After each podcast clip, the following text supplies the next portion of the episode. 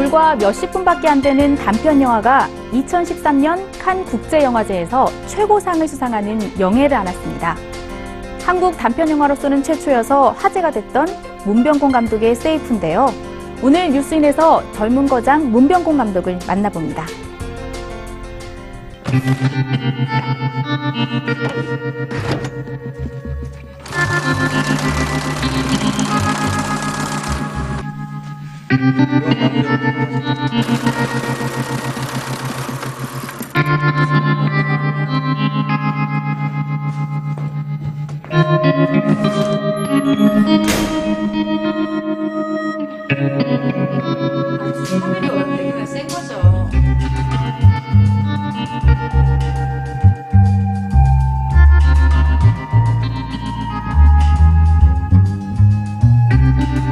너무 놀랐죠.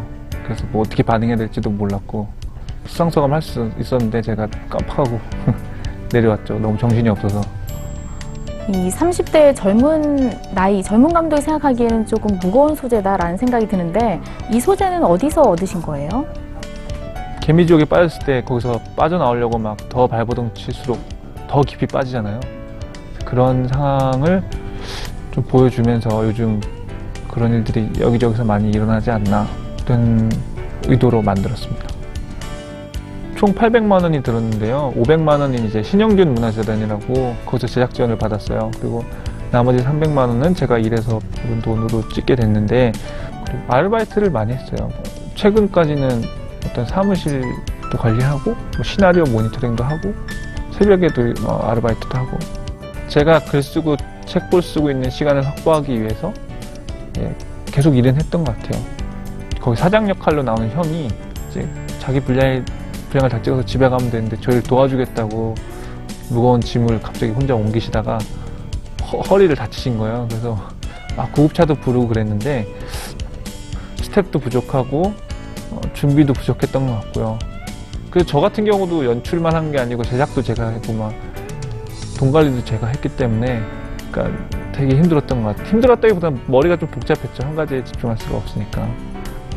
예, 아무래도 물리적인 시간이 짧기 때문에 상황을 설명하는 게 굉장히 어렵고 할 말만 하고 다 끝내야 되기 때문에 오히려 그런 작업하면서 내가 진짜 이, 이 말을 하고 싶은가 계속 고민하게 되고 그러면서 좀 더 이제 자기 생각이 날카로워지고 그러니까 오히려 더 강력한 메시지를 전달하기 주- 좋은 매체 아닌가 이 생각이 들어요. 우리 관객들이 단편 영화에 대한 관심도 좀 많이 부족하다는 생각이 드는데 감독으로서 어떠세요?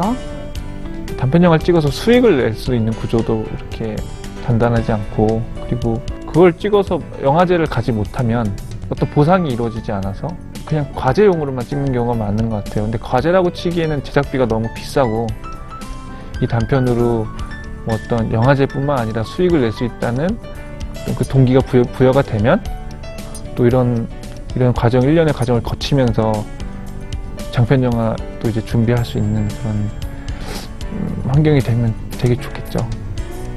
그 단기간에 이루어지는 작업 같지는 않아요, 전부 다. 덮어두고 오랫동안 해야 어느 순간 결과가 생기는 것 같은데. 예. 그래서 막 야망이 있으면 오히려 지칠 것 같고, 그냥 덤덤하게 그냥 꾸준히 하는 게 더 맞는 것 같아요.